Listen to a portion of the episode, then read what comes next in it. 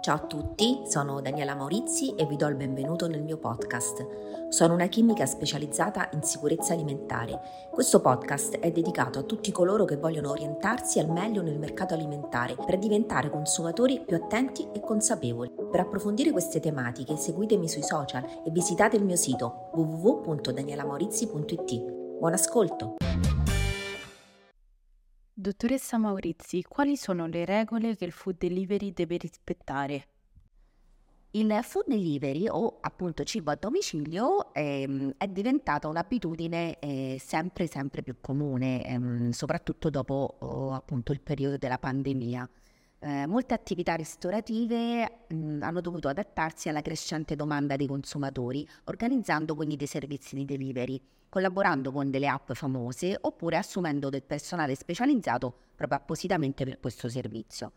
Per garantire la sicurezza alimentare, il food delivery deve rispettare i principi dell'HACCP, cioè l'approccio Hazard Analysis and Critical Control Points. Questi principi sono fondamentali per la gestione igienica degli alimenti lungo tutta la catena di produzione, dalla materia prima al pasto finale. La prevenzione dei rischi per la salute legati al consumo di cibi si ottiene attraverso una gestione sistematica della sicurezza alimentare, così come è prescritto dai regolamenti europei, che ormai esistono da tanto tempo, cioè il 178 del 2002 e l'852 del 2004.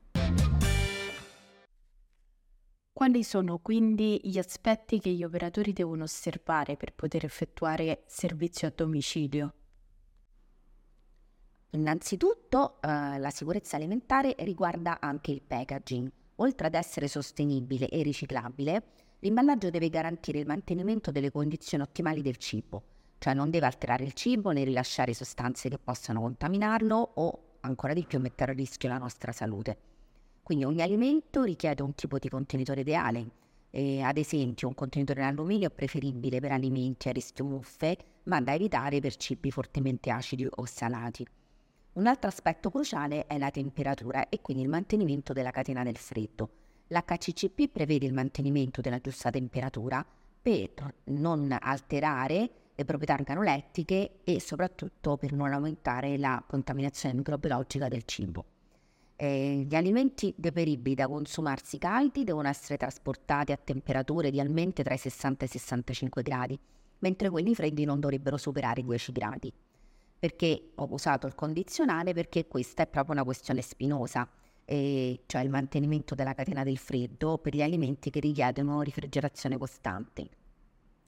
Allora, la normativa europea bisogna dire che è ancora carente per quanto riguarda il food delivery tramite mezzi come bici, scooter o auto. Perché? Perché non sono attrezzati con delle attestazioni, per esempio ATP, per il trasporto di alimenti deteriorabili, cioè praticamente i camioncini frigo no? che vediamo eh, girare e trasportare le merci. Come possiamo essere certi che il cibo ordinato rispetti le regole della sicurezza alimentare? Allora, gli alimenti ordinati tramite app o telefono provengono da attività commerciali regolarmente registrate e autorizzate a vendere cibi destinati al consumo umano.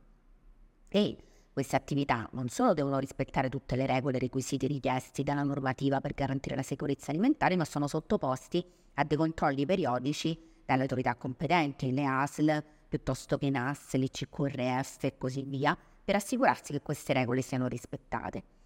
E inoltre, sia durante il trasporto sia durante la consegna, gli operatori devono attenersi ai principi igienici dell'HCCP per garantire che il cibo arrivi nelle case o negli uffici nelle condizioni ottimali.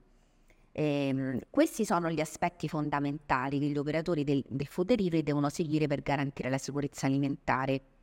Eh, ricordate, la nostra salute è importante, la sicurezza alimentare è una responsabilità di tutti, dalla produzione alla consegna del cibo, quindi fate caso anche se le cose che vi arrivano eh, sono calde o sono fredde, ok? e eh, vediamo se, mh, mm, guardiamo se secondo punto potrebbero aver avuto magari una modificazione, hanno degli strani odori, hanno dei rigonfiamenti della, eh, de- del confezionamento, insomma mm, facciamo il nostro, ok? Spero che questo episodio vi abbia aiutato a capire meglio l'importanza di questa tematica.